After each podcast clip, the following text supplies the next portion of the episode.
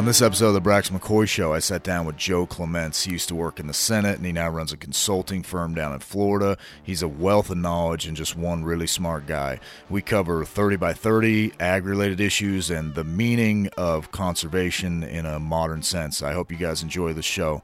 But before we get started, I want to take a minute to say thank you. In the very first episode of the Braxton McCoy Show, I said it'd be super cool if we could get to one hundred reviews on iTunes in the first week, and we did that, which is just amazing. I really didn't think it, we were going to do it, but we did, so thank y'all. But you're not off the hook. Please keep leaving them. It's, a, it's going to help us a whole bunch, and if we can hit three hundred, we're going to be trending, and who doesn't want that? Thank y'all. Enjoy the show.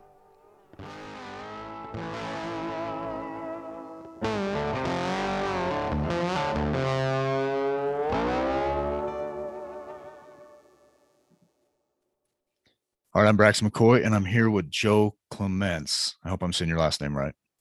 Uh, Clements, yeah. You, Clements. You got that extra syllable in there for me. That might that might actually just be the Rocky Mountain yeah. draw thing. um, why don't you tell us who you are? Uh, we're going to talk about thirty by thirty and ag issues for everybody who's tuned in, but why don't you tell us who you are and why you're on the show? Sure. I'm a I'm a media and marketing consultant. I run a company headquartered in Tallahassee, Florida. Uh, one of our practice areas is ag and natural resources, heavily centered in the Southeast, but we've done we've done things uh, across the country.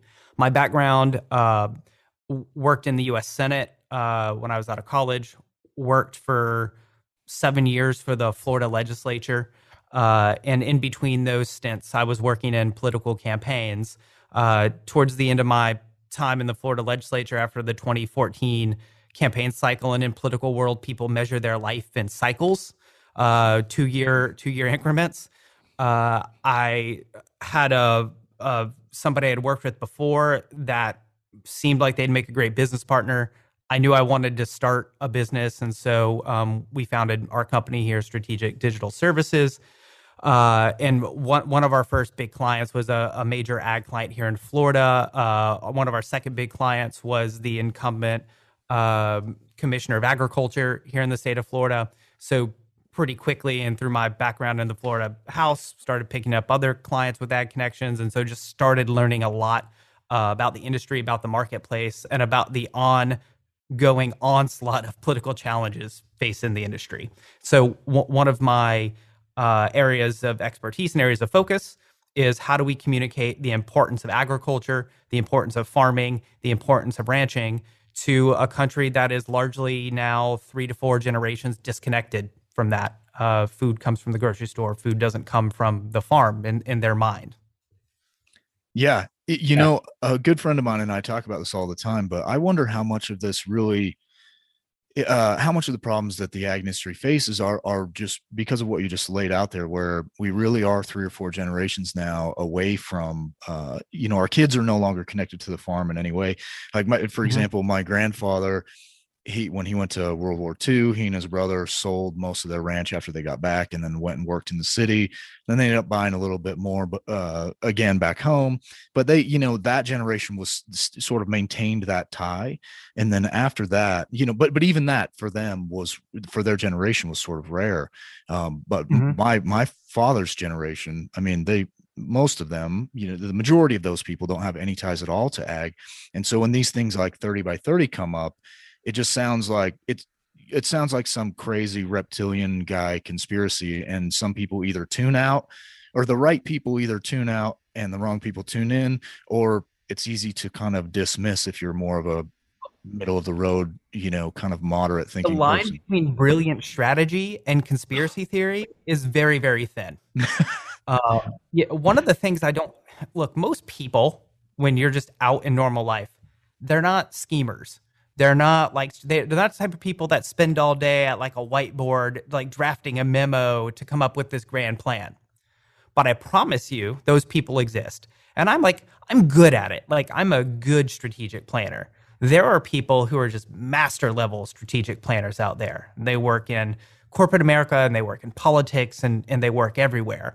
Um, and and they're just brilliantly good at putting together campaigns that last for years and encompass all sorts of domains, uh, government, media, advertising, uh, commodities pricing, all this stuff. Um, and so w- when you bring things like this up with people, it sounds pie in the sky because it almost sounds too grand, right? But w- what you see a lot of times, if I said, hey, Elon Musk is going to put a guy on Mars. Like if I told you that fifteen years ago, like, that's insane. Not even the government can do that. But now we're probably at the cusp of Elon. He's able to put a string of satellites, you know, in orbit right now. Um, so like people who are big thinkers, big planners, we tend to underestimate their role in society. Now, society is complicated and things emerge and things happen. But like human beings, one of the rare things about us is we can put our minds to something and we can make big things happen over time. And that that happens in, in our society, and especially in a free society where someone besides the government is allowed to engage in that behavior. Wow, there's a, there's a lot of places to go from there. So this, let's just focus on thirty by thirty for a second. Uh, one of one of my biggest issues, well, in fact, it kind of illustrates your point. The the messaging surrounding thirty by thirty is that, well, it's thirty percent of land and thirty percent of water are going to uh, sort of be hammered into this uh, to meet this quote unquote protection requirement that the, the government has laid out. And near as I can tell, the only lands that meet that metric right now are wilderness with a capital W, and people in the East probably don't have a lot of that. But out here, it would be, there are certain areas like the Bob Marshall or the Frank Church wilderness. That's wilderness with a capital W. Can't take motorized vehicle. Mm-hmm. No motorized vehicle, nothing with oil, none of that kind of stuff. Um, foot or horse traffic only, basically. Uh, so that's one. And then another is national parks, which is, you know, I think kind of almost goes without saying. And then the third is national monuments. And it, I had made the mistake on the Jesse Kelly show of assuming that they also included tribal lands in there, but they really don't. I read another article later on that said tribal lands are not counted in this at all. So it's, it's those three things. So monuments, uh, wilderness with a capital W, and national parks. So when you hear something like that, Uh, f- f- to me, I already look around and go, well, I know what happens to monuments. If you take Utah, for example, I believe six of their seven national parks started as monuments. So monuments are a, a step on the, you know, the incrementalist ladder t- toward national parks, which means no more ranching, no more uh, grazing of any kind, uh, you know, limited foot traffic. Cause e- even on some monuments in Utah, uh, there's already permits, you know, so it's, it's not, you just can't go hike around just cause you want to, you have to give a perm, get a permit on, this is on certain, they, they have their own requirements. Right. Um, but I hear this kind of stuff and I go, okay, so really what you want is thirty percent of this country to be locked up like Yellowstone. Take it a step further. When I'm talking about the, the messaging that surrounds it, is they're selling it as thirty by thirty because thirty doesn't sound as bad as fifty, but really what they want is fifty percent, fully fifty percent of the, the land in America locked up in this way by twenty fifty, which is only twenty-nine years away, right? I mean, this is right around the corner, you know? Yeah. Our, our lifetimes, hopefully, right. You know, we'll, we'll both twenty fifty. So, uh, I don't know if you're a fan of the show Yellowstone, but in season one, uh, Tyler Sheridan, who's the writer, who I think has done some of the best, you know, m- w- fictional works about the modern West, the the main character and his son are having this discussion as they as they walk outside of their ranch, and there's somebody trying to force them to sell part of the ranch, and the son says, "Dad, we just don't have leverage," uh, and the dad, who's the main character, turns around and says, "Son, leverage is knowing that you, if you had all the money in the world, this is what you'd buy." The thing we have with land in the United States is everybody knows that if you had all the money in the world, you would go buy some of these just beautiful, amazing pieces of land we have here in the United States and specifically in the West. So we, we see this happening today in a couple of ways, right? We see, especially over the last year, the massive influx of people into the Intermountain West, mostly off the West Coast. But if you look at uh, Bozeman, Montana, uh, you look at Helena, you look at Park City, you look at Colorado, it's a ton of people pouring into those places, driving up housing prices. Because as soon as they could escape, as soon as they could leave the city, they knew where they wanted to be. And I think the West for millennials is what Florida was for boomers. That's mm. where when millennials can shake free, that's where they're heading. So there, there's a land rush uh, in, in the West. And I think even that to a similar extent that is happening in the East as people are freed from cities through remote work. I think uh, remote work is doing what the railroad did uh, to, say, the West in the eighteen hundreds. It's opening up for, for settlement, uh, but for a much broader settlement and, and an urbanization.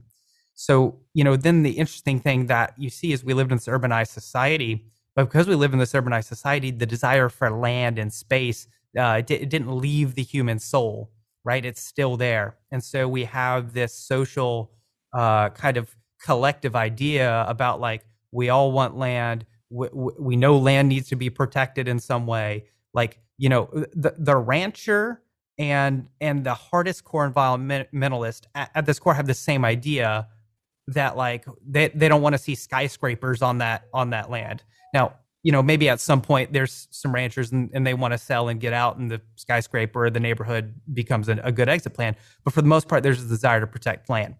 So then we go into, you know, how, how do we protect that land? And this debate is when when Thomas Jefferson decided on sending Lewis and Clark west and the Louisiana Purchase, Uh, the the West opened, and there's been this rush for land, and how do we allocate it, and what do we do with it? And it's been happening here ever since. And so where we've arrived at now is there's this idea conceptually that uh, the population is going to keep growing and growing and growing, and people are going to keep spreading out. And if we let it go on indefinitely, eventually there'll just be no more. That, you know, where where has our you know, eight generations ago, they extirpated the wildlife. Uh, we will have succeeded in like extirpating any of the wilds from the country. We'll just be spread out and suburban sprawl everywhere. And how do we protect that? So pulling down to thirty for thirty, the idea is, well, let's put together this ambitious plan and let's just lock up some of that land forever so it can never be changed. And this is where the debate comes in, is whose land gets locked up? How do we get it? And then what do we consider to be, quote, conservation, unquote? What, what counts for that? And I think the biggest part of this debate is, you know, p- partially whose land gets used, but then partially what can it be used for, right? Because you have at the hardest core edges of the environmentalist movement, I think it's fundamentally anti-human. And so they would see any human use at all has like not not being enough conservation. You just want to block it off and you let people go to the edge and stare in like, wow, there's no humans here. It's perfectly natural. Um, and then you have users, uh, you know, whether it's, you know, ranching or, uh, you know, even extraction, that say we need to be able to use these natural resources. It's how we push our society forward. It provides the the raw materials we need to be um, free and independent. And that includes, critically, our food production. And that's where I think this all comes down to at, at the end, and we'll see this played over the decade, is how do we get our food and where does our food come from? So and uh, I just had a long colloquy there. So no, free to- that, was, that was actually excellent. You hit on a lot of things that I thought were interesting, I, particularly the railroad comparison. Um, yeah. So a person like me in my situation, the, the guys I talk to around, you know, at, I'm, I run a horse farm and I raise a little bit of cattle, but I make most of my money off horses. But my friends are mostly cattlemen. And so we sit, sit around and talk. What they will always say is, well, where the heck do they think the food's going to come from? And I, I understand. I like to make that joke on Twitter all the time because a lot of the people who are talking on Twitter really don't understand it. But the people who are strategizing do. And their answer is synthetic meat and micro farming, so mm-hmm. near as I can tell anyway. And yep. the problem that we have as people who are, in, in my opinion, uh, traditional conservationists, is that that actually can work. And it's worth admitting that uh, up front rather than trying to mm-hmm. fight the lie. So it, it is possible to live off of synthetic meat. It absolutely is. And micro for- farms do work. It's working very well in California. So it is possible to produce enough food. The question is, do we still care? And it, to me, the question is, do, do we still value that man to land uh, connection? It, mm-hmm. Is it something more than just you know, a quaint notion of days gone by, you know, and I think it is, but you know, they don't care what I think. So, you know, I guess it's, it's our job to try to convince the people who vote that that thing mm-hmm. still matters, you know. One of the things that's happened socially that hasn't in previous generations, people thought of food as this thing that was for nutrition and pleasure, and that's why you would eat.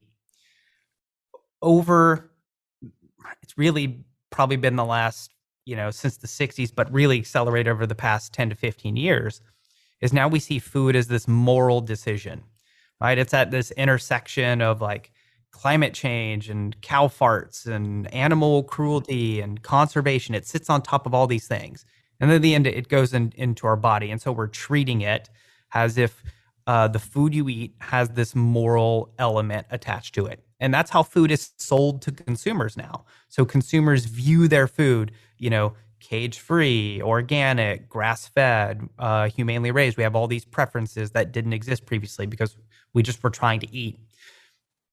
So into into this, what, what is happening is w- we're injecting this preference, uh, this awareness of where food comes from and how it's grown. And what I think is is missed by a lot of people in uh, you know, traditional food production is the consumer's preference. You know, when you push just moral into its conclusion, is they want as little of an agricultural footprint as possible to exist, because there's this conception in the in the environmental movement that agriculture represents a moral harm, and so you really want it to be as little as possible in terms of its physical presence. And so, uh, you know, synthetic meat is preferable. If you can compress a farm into like an old office tower and vertical farming, that would be preferable. Uh, and, you know, there's even been startups in the last six years that just, you know, what if people just drank this like synthetic protein shake every day and that's what they ate? You know, maybe that would be a preferable way to do it.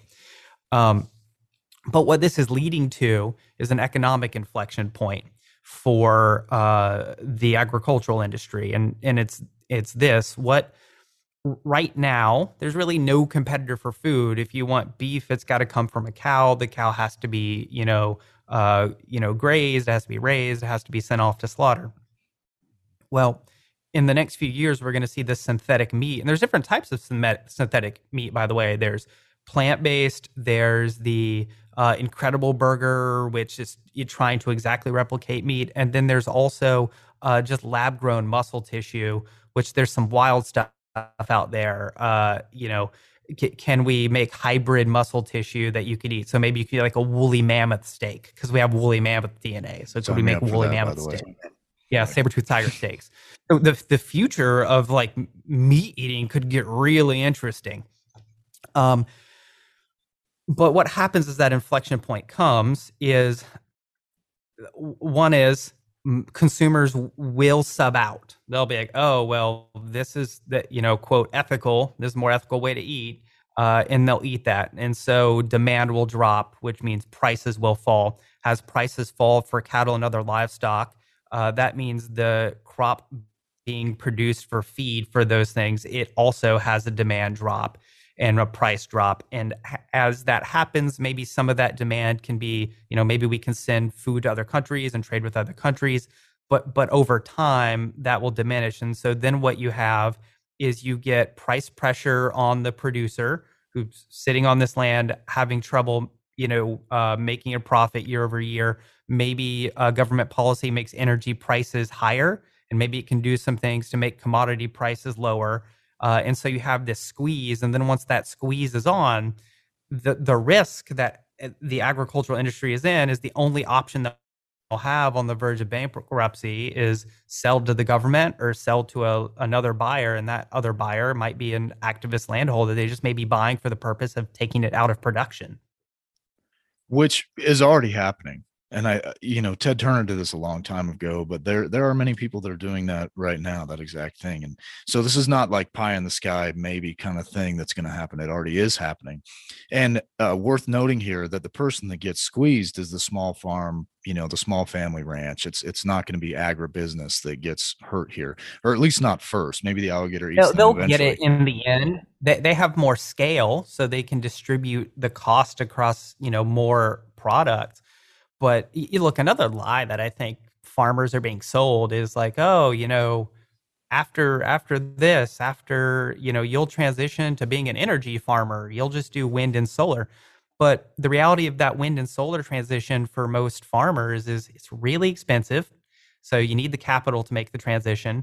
And then there's this other reality that as that technology improves and gets more efficient, especially solar, a lot of it's just going to be produced on the roof of, you know, apartment buildings and on the roofs of homes. So the demand for, you know, solar energy being pumped in from a farm two hundred miles from a city is actually going to be low. There'll probably be some winners in that, but not everybody's going to be a winner in that. Yeah. And, and, and also then, why the utilities just wouldn't buy the land from the farmer. Right. Why would they? And, if, and if, they're not paying the markup. Right. And and there's a, there's a whole bunch of things going on there too. I mean, obviously wind turbines kill all kinds of raptors and billions of birds a year. And um, uh, for, for someone like me who actually cares about what things look like, uh, those solar farms, they look hideous. They're just, they're disgusting. I, I think that they're hideous. So um, mm-hmm. for an example, one time I was hunting down with my brother-in-law and I hadn't been home for a while.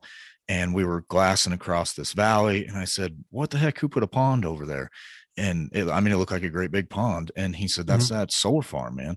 So, I mean, it's just weird stuff like that. It looked like this water out in the middle of the desert. And I know like most people would go, oh, who cares?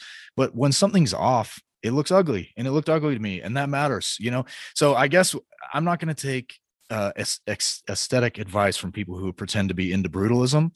Um, and I'm also not going to apologize for caring about the way things look, because that's what they say on, you know, at, at least ostensibly their idea is that they want things to be beautiful. And no one drives through, a, you know, a, a piece of the, you know, prairie on the Front Range or in a valley that's covered in windmills and says, oh, would you look at that? It's so beautiful. Right. It's so majestic. Yeah. And these nerds try to make freaking um, cell towers look like trees. You know, and, yeah. and they just look like very, very ugly Doctor Seuss trees. So um, beautification matters. I think it's important. And I think it's important at a very deep, um, you know, spiritual level, whether, you know, it doesn't even have to be religious, whatever, whatever, however you want to take that. I think that, that man has a connection to the earth. And that's what these uh, authoritarians are feeling, as you said earlier, mm-hmm. but they're such control freaks that they can't just appreciate beauty for what it is. They have to try to improve upon it. And I think that's like the root of all of this, is that man can do it better. You know, that's their idea. Mm-hmm. And, and we have to manage it on behalf of other men, because they're not capable of making the right decisions for themselves on how to manage the resource.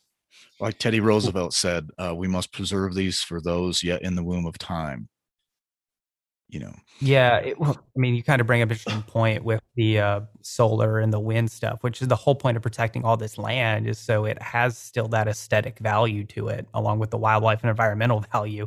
And to the degree that we fill it with windmills or solar, like, okay, what what what was the point? Right. And, and you know, there's another thing at the very bottom of this that we... I do the same thing, almost never talk about it because no one cares. But how how are we going to pay for all of this? Because if you read through the Nat Geo article, um, listed in there a few times is, oh, we might use C R P. Well, uh, C R P has kind of been a half-failing program for a decade now, and everyone in the ag industry knows it.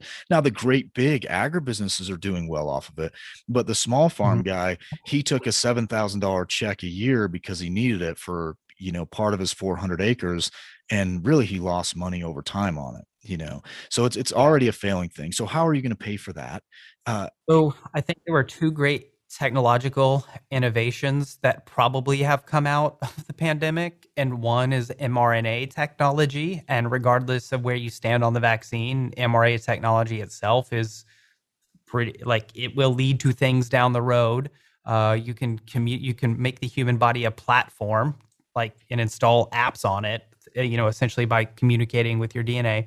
And the second is the rise of modern monetary theory, which just like is this new, uh, you know, psychological belief that policymakers have that you can spend indefinite amounts of money if you're the United States and it doesn't matter. Um, but and, yeah, so they the operate.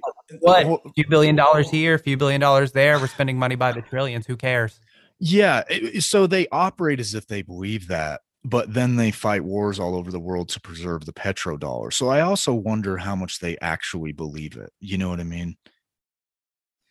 Yeah. I, I mean, that's a great question. I'm not the, the guy you want to talk to about monetary policy. Um, one of the things that I do see is as much as we hear, there's no inflation, there's no inflation. Um, I, I'm seeing people making jokes now about like only billionaires can afford lumber on, yeah. on Instagram, and then everybody knows food prices are up. It, it's just patently obvious. Now, the, the reality is that the people who will tell you there's no inflation are also the people who never look at what their grocery bill is, because it doesn't matter, they're high enough income. But the people who have to pay attention to the grocery bill completely understand food prices are up in practice, probably ten percent over a year. At, well, at least lumber's up. Lumber is up something like one hundred fifty percent in my area, and yeah. steel is up like one hundred twenty-five. And that's just in that's just in the last month. Uh, it's it's going to go higher. I have a friend that runs a, a global steel. I don't want I don't want to give him away, but anyway, he's involved in a global business that works in steel. And I text him and asked him, and he said steel's up one hundred twenty-five percent at our level, and it's expected to stay there for the rest of the year. So, I mean, this is not going away soon. And maybe it's not inflation because there is, maybe it's not just inflation because there's a lot of coronavirus, COVID restrictions. And then, you know, that lady plugged up the Suez Canal, which I've heard was not her fault, but, um, you know, the, the Suez Canal is plugged. There's just all kinds of things that are Uh, factoring in here, but for the everyday person on the ground, it doesn't matter. All he sees is that it's nine dollars for a two by four, and like for me, I just went to go buy wire the other day, and it's literally a hundred dollars more a roll than it had been a month ago, which mm-hmm. is, I mean, it's an eighty-five-ish percent increase. It's just, I mean, and that's brutal. Part of the input of the cost of farming that people don't understand exists. Like, yeah, you buy some seeds and a tractor, and you drive around, take your horse out, ride circles around your cattle. Yeah. Um, right. Well, and fuel, uh, you know, uh, see, this is the, the urbanites don't care. Uh, energy, one... is the, energy is the primary point of leverage that federal policy has over the, the ag industry and really most in, industrial production industries. Yes. And and even just the everyday person's home. It, they might not see it because the larger companies, like let's say you're on, I don't know, Questar or Rocky Mountain Power or something like that. They're able to eat a little bit of it and spread it out, so they don't feel it quite as much. But somebody like us that lives off of propane, um, you know, we feel those, you know, our, we're heated with wood and propane, and we feel that cost immediately. And we're just one of several million Americans who live that way. But urbanites don't care about any of that. Uh, and it's also, you know, an hour and a half one way for groceries for us. So it cost me sixty dollars to drive to town to get groceries, but they don't care. So we've got to find some way to get uh, other more, you know, I, I don't even really consider myself a, I, I'm mostly a politically homeless person, but people who are more uh, conservative minded type people need to start. Even the ones that are in those suburbs need to start paying attention more to fuel, because fuel is energy itself. Energy is a better way to say it. Energy is is the big thing. And even this thirty by thirty plan, that's just going to do nothing but drive energy energy costs up even more, higher than where they're mm-hmm. at right now. So uh, what would you like? Let's say let's say this. Let's your you know uh, God came down and put a gun to your head moment. You know um, I've heard that analogy before, but I don't know why God would need a gun. But you, you know what I'm saying? Um, yeah. Lightning bolt. Yeah. Okay. Comes down with a lightning bolt, starts poking you. And he says, how would you solve uh, these problems if you were, you know, stalling for a minute without the murderous part? Well, I hope. So. Unless I get to pick who you murder. Yeah. Let, let me kind of adjust that a little and, and think a little more practical on, on like the, what do I think are the reality, political, uh, economic solutions available to farmers and ranchers?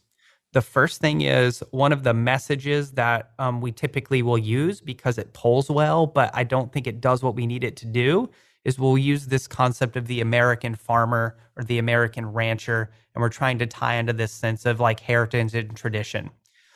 That message doesn't work well anymore because we have broken from the past in very meaningful ways. I mean, as a society, we are le- relitigating the civil rights movement. We are relitigating Uh, you know, the Cold War uh, through socialism, communism. We are relitigating uh, effectively the Civil War, and we're relitigating uh, the constitutional founding itself. So we have this break with the past, like we're we're kind of unmoored from it at this point. So politically, w- what is the thing that you go after uh, in farming and ranching? You go after the cost piece. Uh, you go after the food supply. Um, availability of food and fear of not having food is is ingrained in the human mind at, at the deepest possible level. I mean, our brains at their core are effectively wired to recognize uh, things they can have sex with, things they can eat, and things that might kill them. And if you're speaking to one of those three things, you get people's attention right away. I mean, that's the reason that like the most successful things on social media and the internet fall into one of those three categories, by the way. Mm. So talking about Food, food cost, food supply, secure our food supply. Remember last year when the shelves were empty, what that felt like? Uh, what would happen if food prices went up fifteen percent, twenty percent? Uh, and when, when you're talking to, say, the conservative suburbanite, you can talk on that cost issue and move that person. But then you can also move further into the center left. You just talk about, imagine what this is going to do to lower income families who already live in food deserts, who already can't afford good food. What if these prices go up? Like, who are we going to rely on to send us our food as the United States? And then this backs in to the, the message on the synthetic meat, on the micro farming or the vertical farming, which is this. Like, th- th- this stuff is great. It it may have a role in our food supply. Consumers will decide that. But, like, th- when you add that level of efficiency, you you dramatically decrease the level of resiliency in our food supply. What happens if a foreign adversary hacks our, uh, you know, our artificial meat production plants uh, and poisons them or takes them offline, um, and we don't have, you know, this other capacity, uh, you know, for vertical farming? Same thing, because that will eventually just be mostly automated. What what happens if that gets hacked? And so we we we want to talk about resiliency, and we want to talk about the importance of maintaining the food supply and food cost. And that's where I'd go out at a practical level. If you made me like the Stalin of agricultural uh, interest group strategy in the United States, that's where I'd go with it. Yeah, that's brilliant. So how do we how do we get you to be that guy? Because like right now, I don't see that person. Um, you know, I get all the journals and magazines. There's not that person on, on the right. There's not that person on any issue right now. The the the the right, anybody who isn't very intensely progressive, um, it is scattered. The the ranks are broken. Everybody's, you know, hiding out, hoping they get passed up, hoping things change. That person doesn't exist in any any domain. Uh, if you're, you know, center right to conservative, right, and I think a reason that that might be is that the. the left of center, everyone left of center, those sort of politicians figured out a long time ago that if you ran entitlements through U S D A, that it would have to be in the farm bill. And mm-hmm. as long as all it's yeah. like they, they get to yeah. hold that, you know, sort of sort of Damocles over our, uh, mm-hmm. our head all of the time. Um, I, I think I may have talked about this on a podcast before, but I'll just briefly reiterate. I was working with a certain interest group, and I was spending time on the Hill with, uh, about fifteen other people in a room trying to put together what we wanted to be in that farm bill. And I will bet you sixty percent of the stuff that we had to sit through and go through was entitlements before we got to anything mm-hmm. ag or outdoor related. So yep. in, until we figure out, I, or I shouldn't say until, it would be wise to get someone with a voice Uh, on the right, and it would have to be someone who, and we don't even have this person, that's the problem, but someone who was at least respected, maybe even, well, yeah, I, I was going to say Manchin, but even Manchin doesn't work. I, you know, let me throw something at you that the left understands implicitly that they're brilliant at, that the right has never been able to do. The left understands coalition building and solidarity at a core level. And on the right, we sometimes make fun of the left, has like these weird coalitions of like never-ending acronyms. But in in our society today, where everybody's kind of disjointed and the internet is what dominates and network structures are what works, these coalitions and these coalition solidarities are important, right? Like, why is L G B T Q I A plus, why are those all lumped into the same thing, even though they're very, very different? Um, it's because that the activists on the left figured out that if you you keep those people in a coalition, you have a lot more leverage. So then what what is the agricultural coalition, and how would you how would you organize it? So what you do is you'd want to have a coalition of ranchers, of farmers, of hunting uh, and fishing, of anglers. You have to bring the recreational side into it, because if you don't bring in the hook and bullet side, you simply don't have the the constituency size you need to make a difference uh, in electoral and in democratic politics. Um, now, it, what is interesting to me is that uh, you know most farmers and ranchers are hunters, but a lot of um, hunters aren't necessarily involved in ag and aren't necessarily supportive of ag.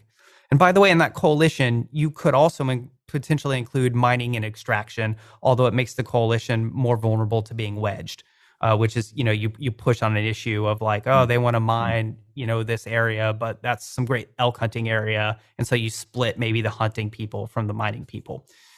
Consideration. Now, the way you organize this is effectively what what the left does, you know, now for the last year is they just have Zoom calls. They just get everybody on a Zoom call. Uh, they have a presentation of all these groups, and then they just go over messaging. Hey, what what should we say? What should we do? Should we all put out a statement at the same time? Who who can get on C N N today? Who can do these podcasts? And then they just organize it like that. And that's what they've done for the last year. And before that, they would have in-person meetings and conference calls and things. And so getting everybody on the same page and moving forward, and this solidarity idea that um, if you're a hunter or fisherman, something that threatens uh, a farmer or rancher eventually is going to come for you, because those those interests that are that are pressing um, farmers and ranchers, they don't see hunting and fishing as something morally different.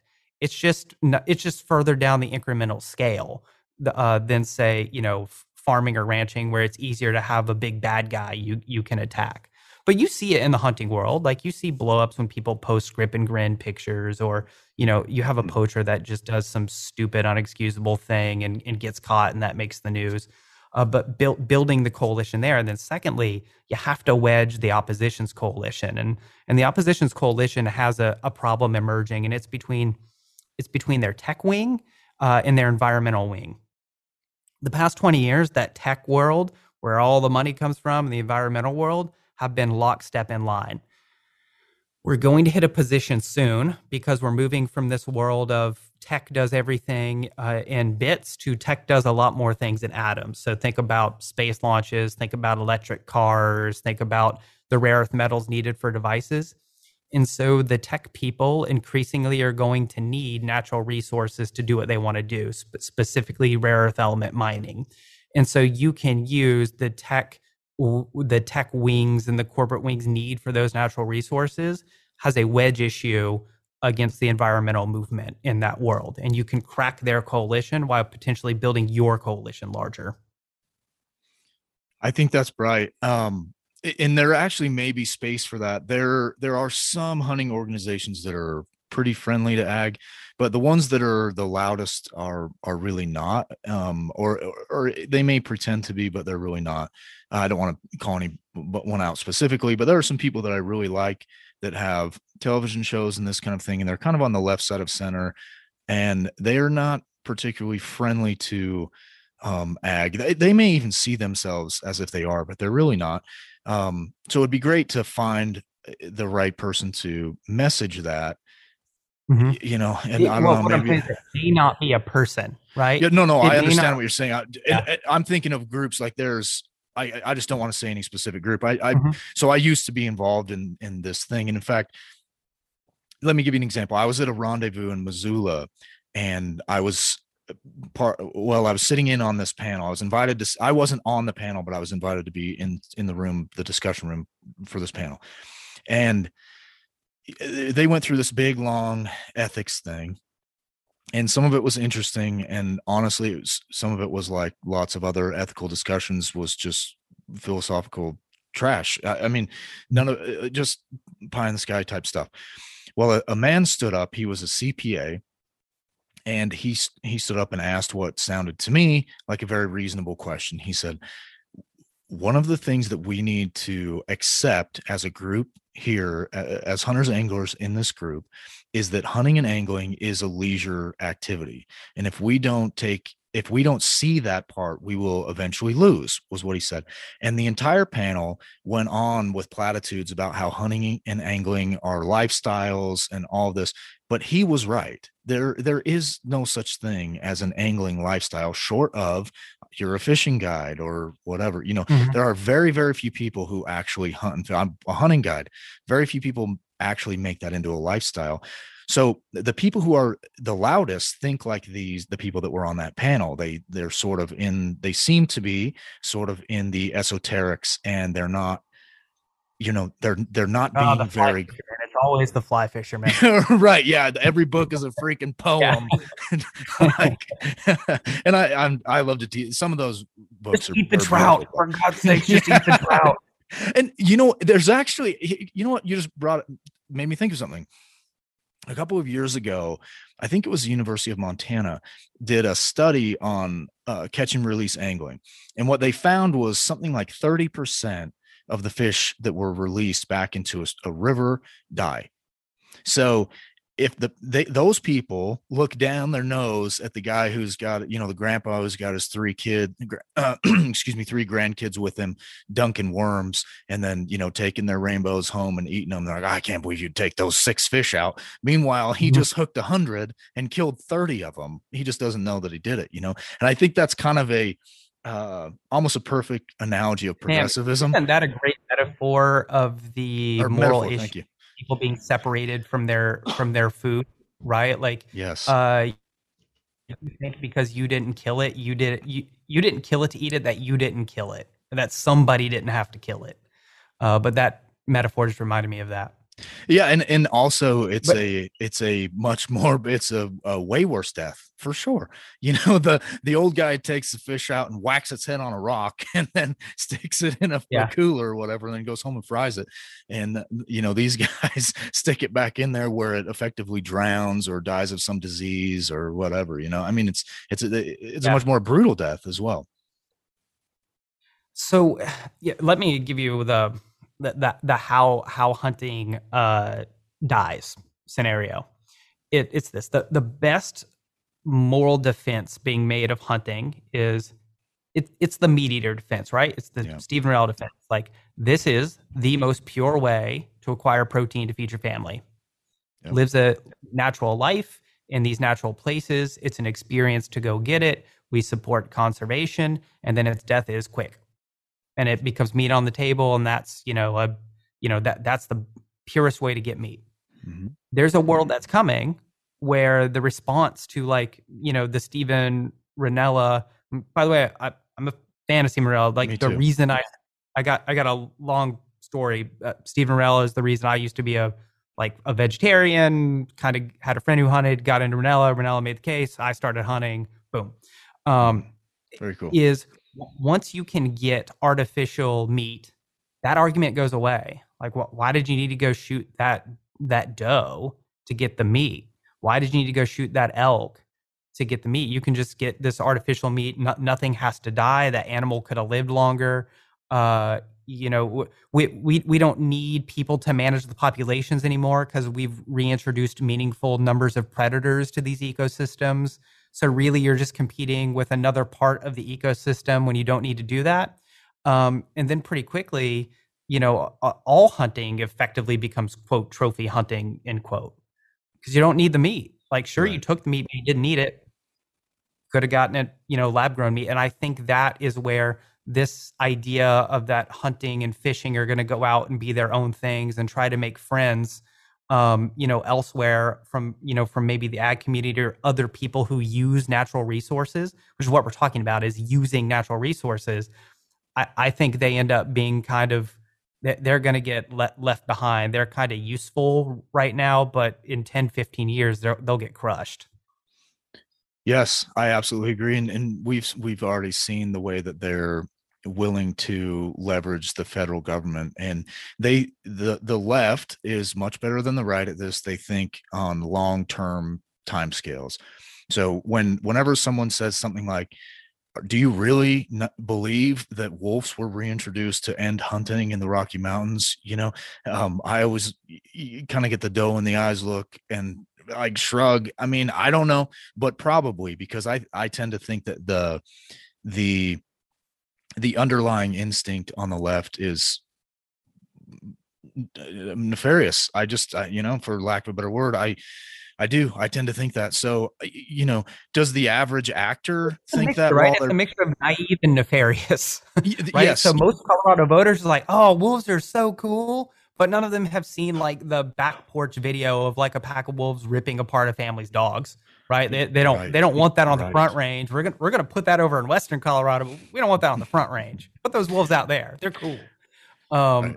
I so, actually joked about how when they when they do that wolf introduction that my family members in Utah should gather their friends and go spend a weekend on the border of Utah and yeah. Idaho or Utah and Colorado just shooting wolves, you know, just to yeah, make the case. The thing that people outside of of of the ag world don't understand is the complex relationship between uh, you know, ranchers and predators.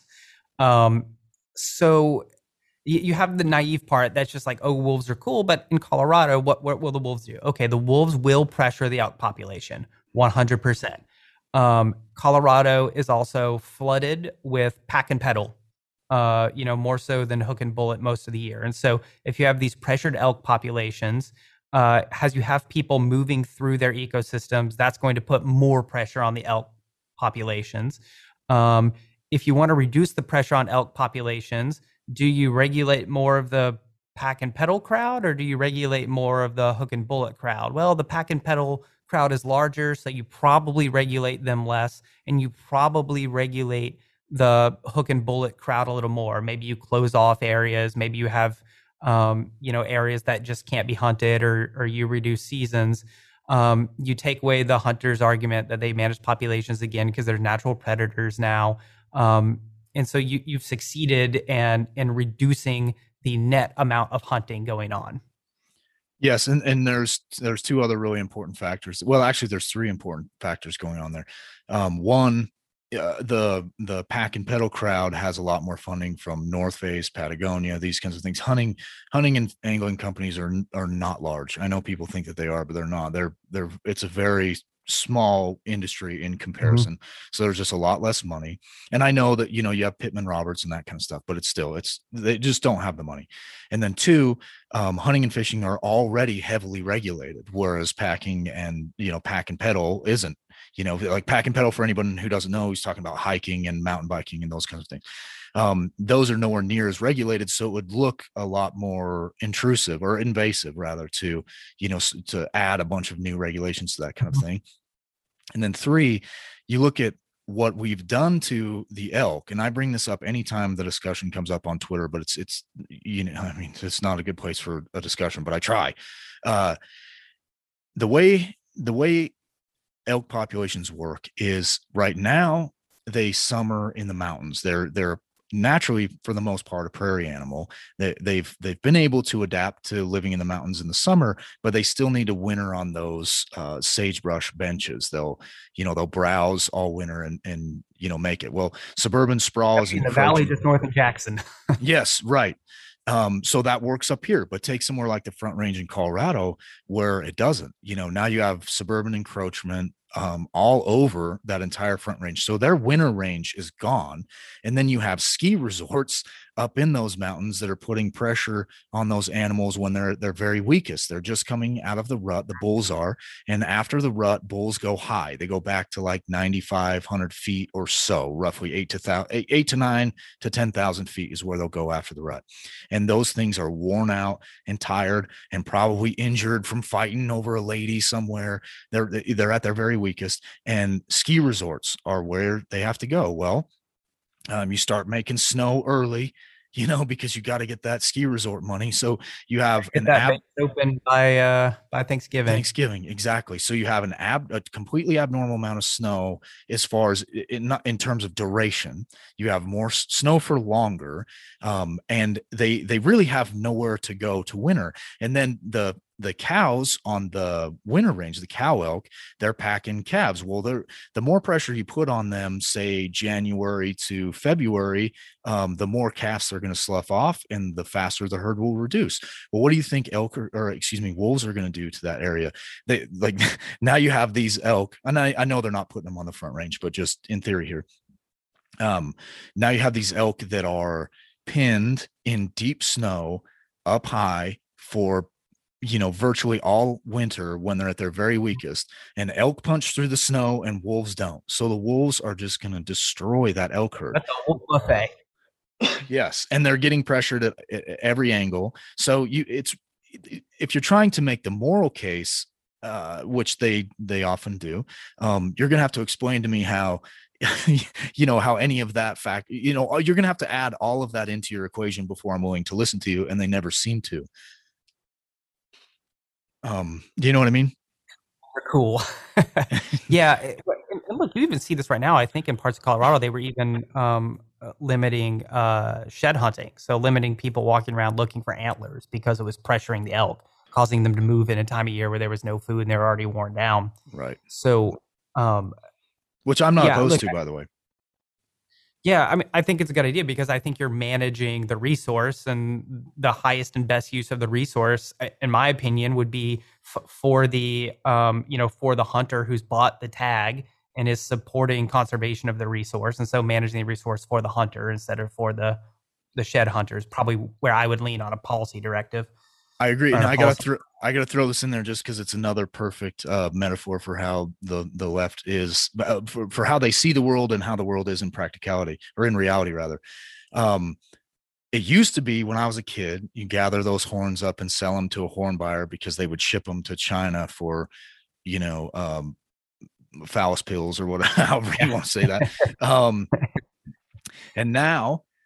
There, so back then it was like twelve dollars a pound you could get. We used to call them brown gold because you could make so much money off of those things, just riding your horse around, picking them up. I mean, I had buddies in high school that bought brand new pickup trucks, just picking up elk and deer horns. Um, and now they sell for roughly eighteen dollars a pound, and they're being sold as dog chews to suburban, you know, antler, houses. Antler, um, yeah, it's for the antler decor, right? You got to have that antler chandelier in your one point five million dollars uh, resort townhouse. Sure, exactly. And, you know, Fufu has got to have, you know, fancy little all natural uh, thing to chew on. For sure. Yeah. yeah. So they, these, these very same people that would look down on the, you know, the redneck with a six pack of Bud Light in his truck that's walking around, you know, glassing for horns in, you know, March, um, they would look at him like he was some Bubba Fudd, you know, moron. And it's really them that he's working for. And they just don't even know it because they, they're like yeah. incapable of putting two and two together. Yeah. Cause, cause they're just not, they, they, that part of the world is veiled from them. Right. And this, look, I think this is one of the biggest divides in American society is the part of our society, which is engaged in things with, with which like the, the consequence of what they do and the feedback are tightly linked. So truck driver, if he steers the wheel a little too far left or a little too far right, he starts to go off the road. Feedback is immediate, consequence very high. Um, look, candidly, my job, the link between consequence and feedback is pretty loose. Like I could make a really bad client decision and it might be months or years before the feedback happens. Um, And I think that is, and when you look at the type of people that tend to now lean left in our society and lean right, that is one of the big worldview divides, is an understanding of the relationship between action and result. Yeah. Yeah. Or, or not even understand, they understand, it's just they don't feel it. It's not a tangible thing that action directly leads to, to a result outside of maybe like a video game. Yeah, I wonder about that too. It, it, maybe it's fundamentally that they just don't care. Uh, and I think you could make the case for that because all of this information is readily available to anyone. I'm an idiot horse trainer in Idaho and I know some of this stuff and, you know, they don't. So they can't exactly be going out of their way to look for it. You know what I mean? Yeah, but I've, I've worked in, um, you know, politics for a lot of my career, and, and like there are very few informed voters. People go very rarely out of their way to find information. Uh, so, so much of the way we view the world is like culturally or socially ingrained. And that's candidly is why I think culture is so important, that if you lose the culture, you you lose the operating system by which people make decisions and view the world. And that's what has happened effectively to conservatives over the last thirty years is they just focused on growing the G D P, let didn't do anything in the culture. The left worked very hard uh, for decades to be influential in the culture. Uh, and now they influence every aspect of the culture, and therefore their their ideology is the basic operating system that the United States runs on, or at least is the fifty, you know, plus zero point zero one percent ideology. Yeah, you you just put that so well. That was, I mean, that is exactly the problem. And we're, unfortunately, we're running out of time here. Can we get you back on one of these days to talk about a lot more of this stuff? Because that was great. Yeah, absolutely, happy to. Okay, thanks, Joe. Can you tell everybody where to find you? Sure. Be- best place to find me is Twitter at Joe P Clements.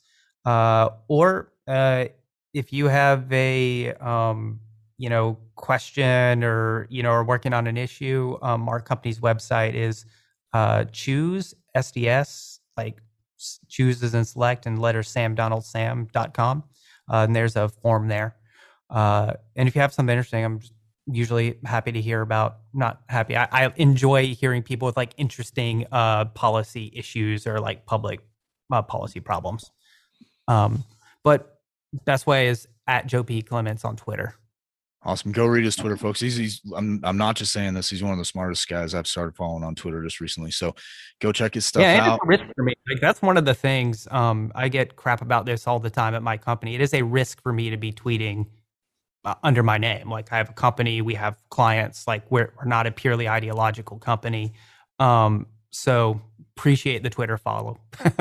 Well, and I think you do a good job walking the line on there and saying, uh, putting those spicy takes behind, you know, a veil of intelligence, which is a skill that I don't have. So, um, well, you're, look, my, awesome my goal is to persuade, right? Like what we have to do is win back the culture, and to win back the culture, there, there's a role for the bomb throwers, um of which like I wish I was more of, but there's a lot of people who are way better than me at it. Like I, I am much better suited for like, here's a take, like, and hopefully it's thoughtful enough that it creates hesitation um in somebody who maybe has an opposite viewpoint. That's awesome. I think you're great. I really do, man. Thank you so much for coming on. I apologize for having to end it abruptly. We're just yeah no problem hitting, hitting that uh time. So all right, thanks, Joe. uh Joe P Clements on Twitter, go follow him, everybody. All right. Thank you, Braxton. Yep. You betcha. There you go. I promised you I'd cover thirty thirty on this show, and we're going to do it again eventually, maybe in a little more depth as information comes out. But I'm, as I'm sure you guys know, a lot of vagary is going on in politics right now. I guess it always has, but it seems to be even worse right now. So we're doing our best with what we have right now. And whenever more comes out on this thirty by thirty thing, we will cover it again. So obligatory hustle. Please leave us a, a review. Check and see if yours is there. I don't even know how you do that, but leave us another one just in case, because they really help us. And uh, anyway, I want to tell y'all I appreciate you. Thank you. Have a good weekend.